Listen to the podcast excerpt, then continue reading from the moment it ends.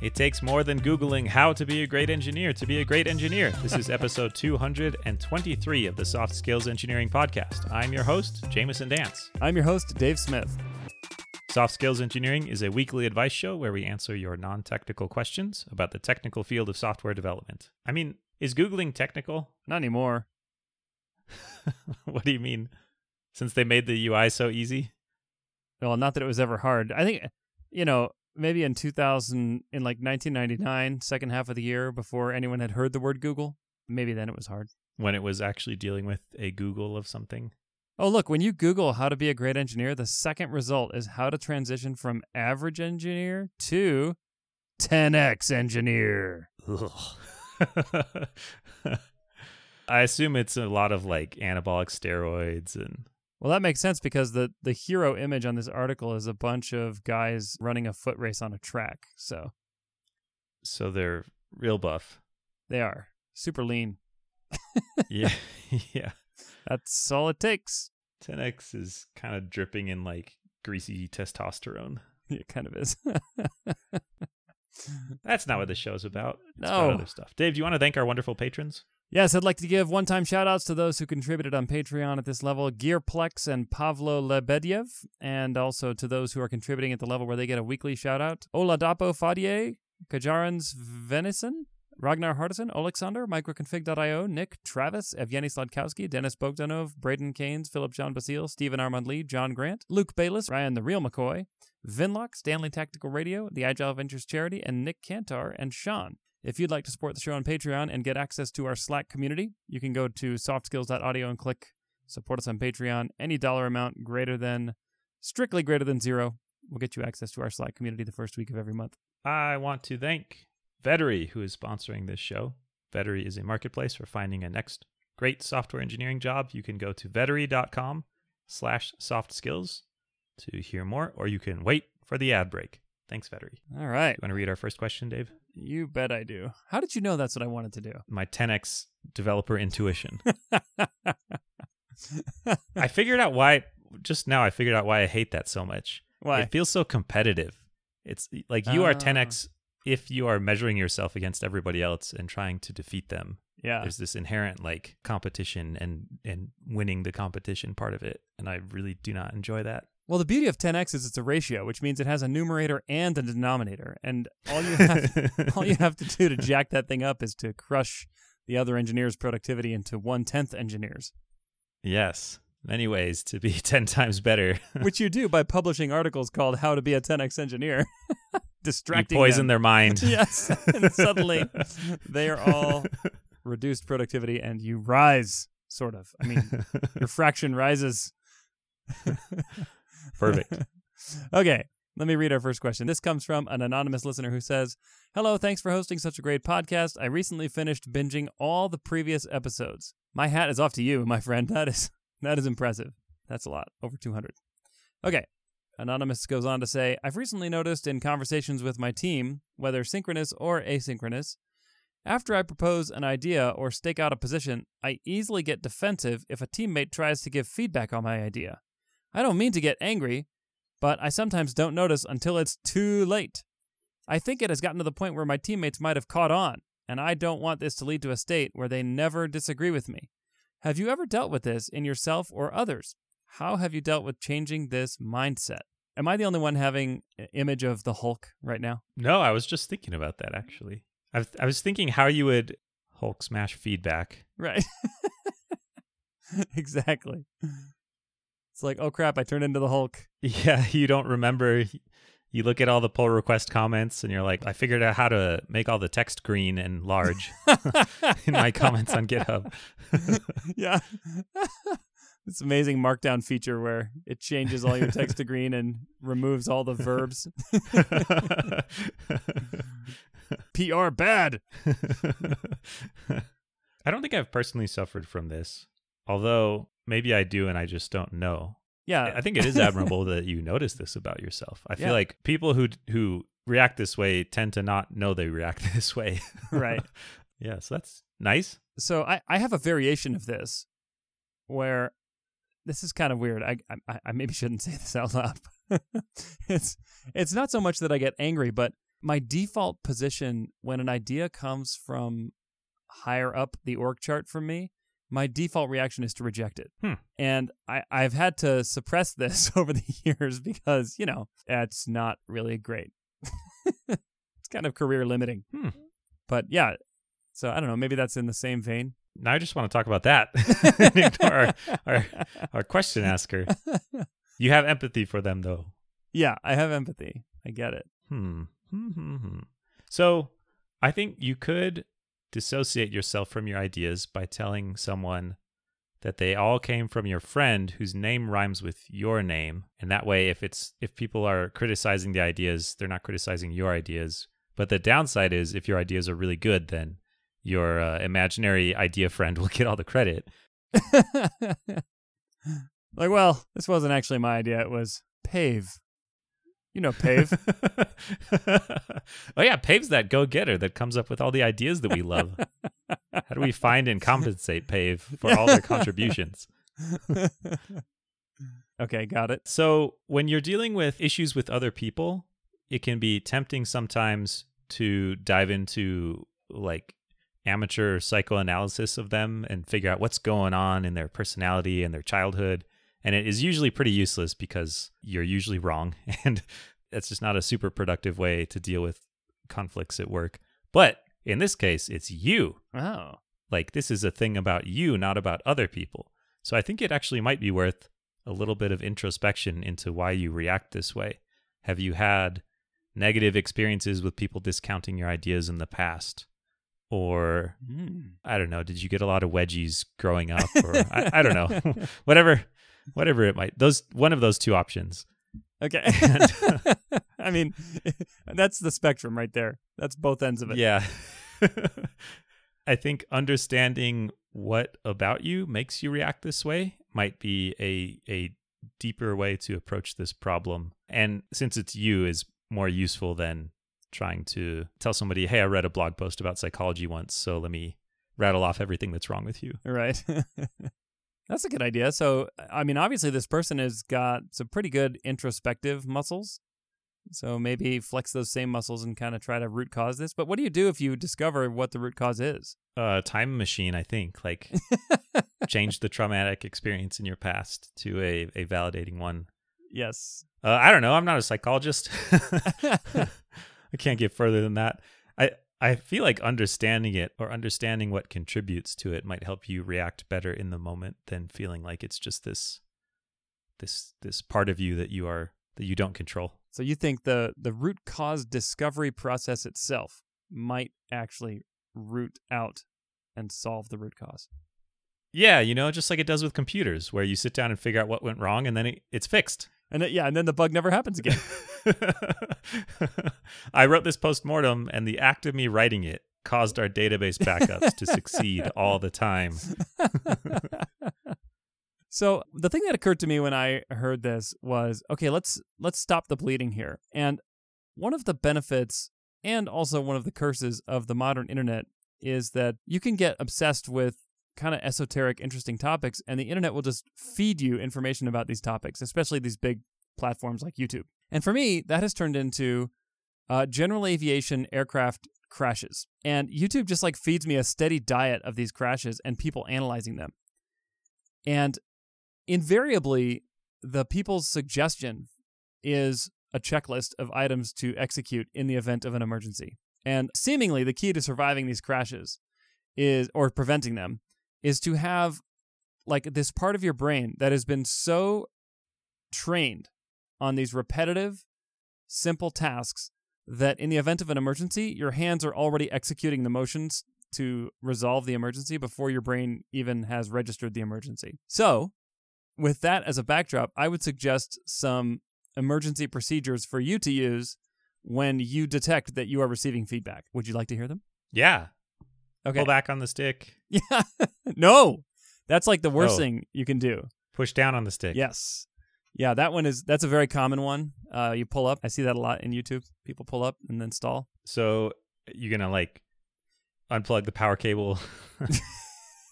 yeah, yeah, back away from the computer. I'll kind of walk you through my mental process that I follow when people are giving me feedback because I think the question asker here really latched onto something important. It says, I don't want this to lead to a state where my coworkers never disagree with me because they're used to this like negative reaction every time they try to comment on my ideas. That is so important. So, the opposite of that is encouraging your teammates to disagree with you or offer counterpoints. So, here's what I would say. First of all, as soon as you detect feedback, you got to go into this pattern. I think it's like six or seven steps here, so bear with me. But step one, tell yourself this is feedback. Okay, that like shifts your, yourself into the emergency procedures. And then automatically you have to say, without even thinking, thank you for the feedback. That's got to be response number one. Whether you're in person or typing, the first thing you got to say is thanks for the feedback, no matter what. Even if you think it's terrible or if you think it's great, you say thank you. And then take a pause. And the very next thing you got to say is just to make sure I understand, I think you're saying, and then repeat back the feedback that you think you got and wait for them to acknowledge it. And all of this is just designed to give you time to process and let your higher order reasoning center take over from your lizard brain that is screaming to retaliate. And then, only then, I think, are you in a safe place to be able to respond to the feedback. Whether you're, you know, asynchronous, like like the asker mentioned, or whether you're in in real time, you have to take the time to kind of like reset your brain back to a state where you can process it and actually respond.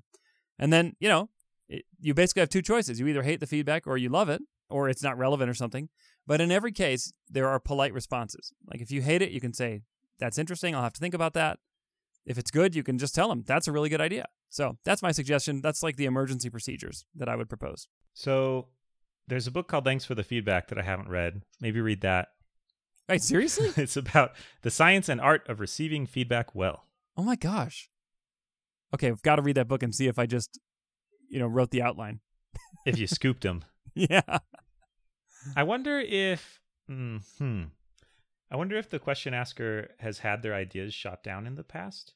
Are they worried that their thing will not happen? Are they worried that people will misunderstand their idea? Cuz there might be a way to improve your ability to explain what you actually mean if you find that people are reacting to your ideas and and you feel like they are misunderstanding you and pointing out things that you feel like you've solved or that aren't problems or I don't know. So some of it might involve changing the way that you present ideas as well, not just changing how you react to feedback.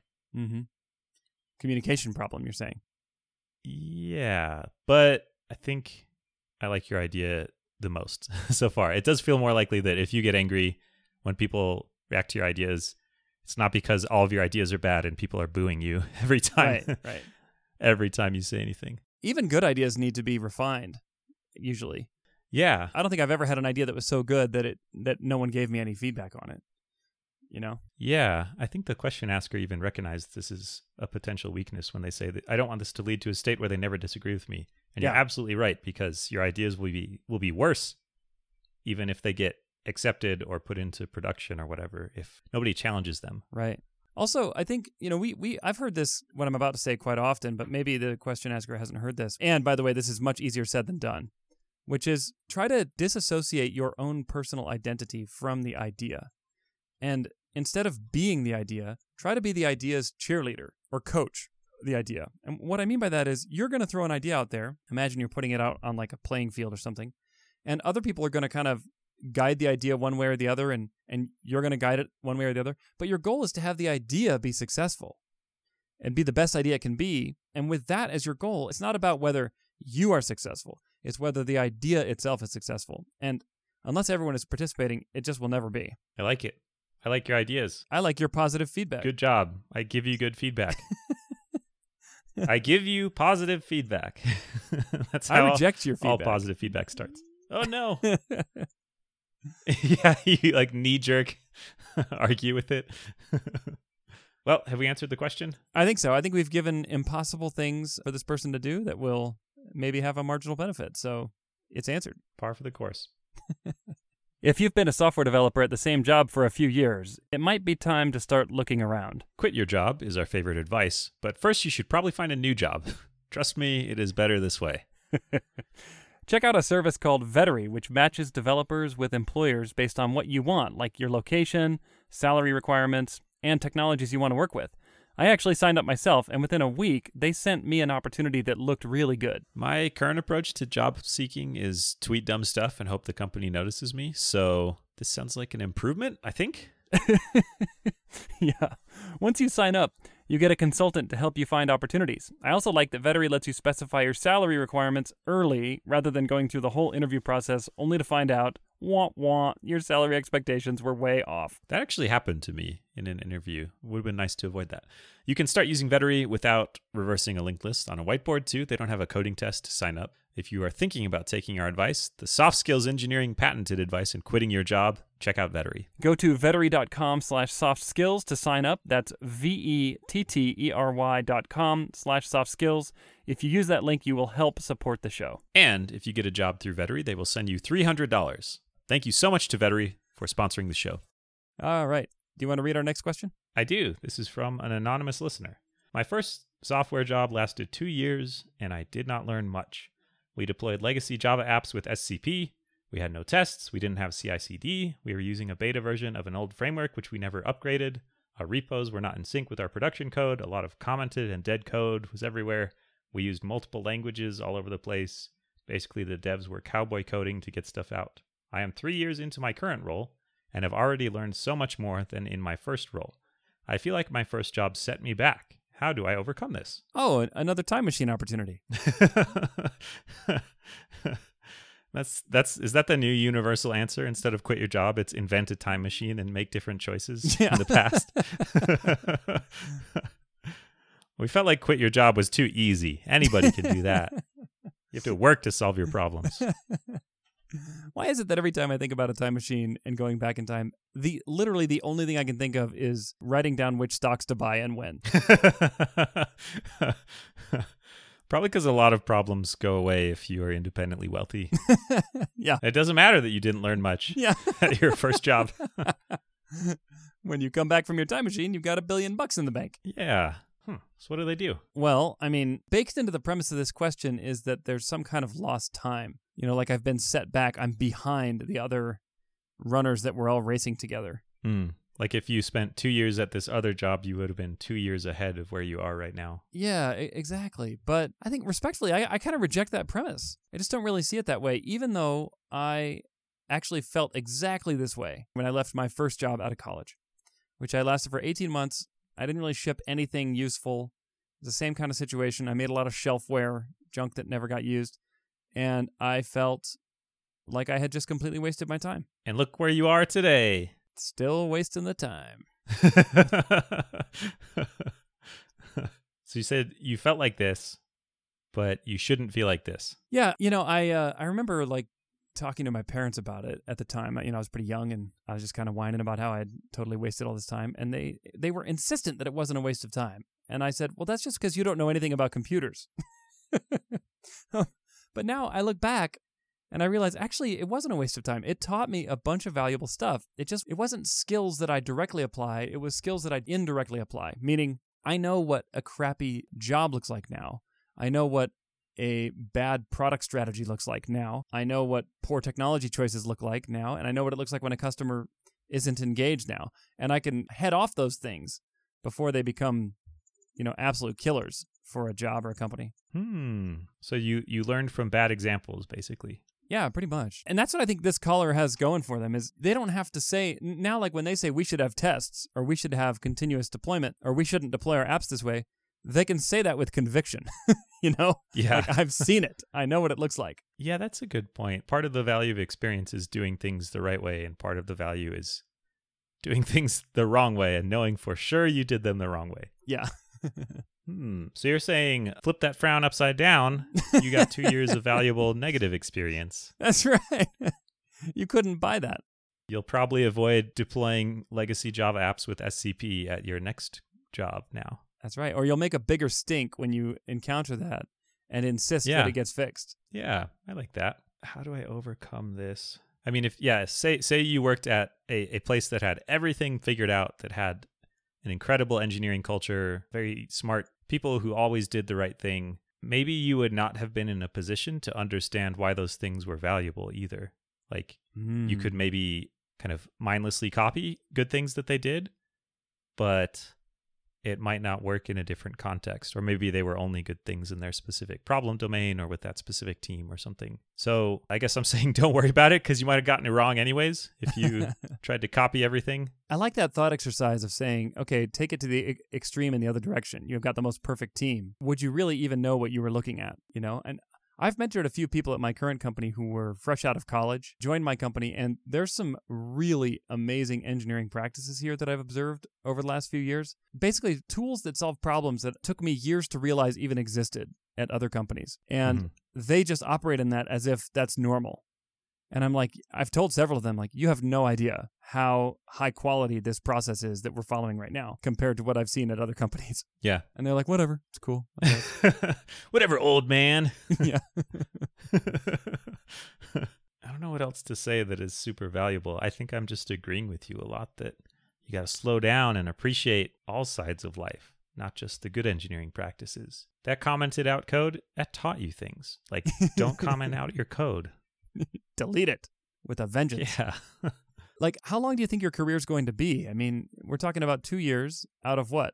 Like a 30, 40 year career? You know, we're talking less than single digit percentage here of the years you've spent that you think are wasted. So even if they were just absolutely wasted and you literally learned nothing, which I think is not true, it's still not that much. This kind of ties into the thing we were saying earlier about the 10x engineer, too, and what you were saying about a race, where if it's this competition, you'll never make those two years up if, if you're comparing like how long it took you to learn the right thing. But it's very non-linear. Like Mhm. engineering careers are, are varied, and comparing across different people's career paths is not usually super useful or satisfying to me. It can be interesting for me to find out like what's possible, but I think it generally just makes me real sad if I try and hold myself up to someone as I don't know, use their career as a yardstick and say, okay, at this age they were doing thing X, and I'm this age, and how am I doing compared to them? Yeah. Although, if you do crack the code on the 10x engineer thing, you can definitely make up some lost time. Turn on those afterburners. Yeah, that's true. Yep. Then the- your your X's go way up. It's like a that up and to the right hockey stick graph in terms of number of X's. And maybe you can get like VC investment into your career, I guess. they just they just bet on you by just giving just giving you money. We like the cut of your jib. You're a young white male who wears a hoodie. You're going places. He's got hustle. Yeah, I think I agree with you. Good job. We're just both saying it's a mindset problem. Like you're thinking about this wrong and you can't change the past anyway, so you may as well just change what you believe about it. Yeah. Yeah. Nice. I believe that everything I did in the past was great. I believe I chose the optimal direction every time. Perfect. All right, have we answered the question? More or less. I mean, I guess so. I don't know. Yes. Definitely. Indubitably. Yeah, we, we 100% have because I don't want to deal with the regret of thinking we could have done a better job answering this question and like where we would be in the podcast if we had answered it even better. like how much we'd have how much lost time we'd have to make up if we had uh, done a bad job. Yeah. How many more satisfied listeners we would have. Oh man. Yeah. We did a great job. We did great. We must have done great because I can't handle it if we didn't. and we won't hear any disagreement. Yeah. And if you try to give us feedback on this one, you're just going to get rage. we're, going to lose our minds to fit in with the theme. That's not true. We love feedback and we learn a lot from both positive and constructive feedback. Yes. If you want to give us feedback or if you want to ask a question, you can go to softskills.audio and click ask a question and then fill it out. We will get to all your questions eventually. We really appreciate that you ask them and my brain stopped. Perfect. it's just pausing politely to let you contribute, Dave. Oh, how nice. You've been talking too long. Just stop right there and let Dave take over. Mid syllable. I have nothing to add, so I guess that means we're done. Oh, we're done. All right. Catch you next week.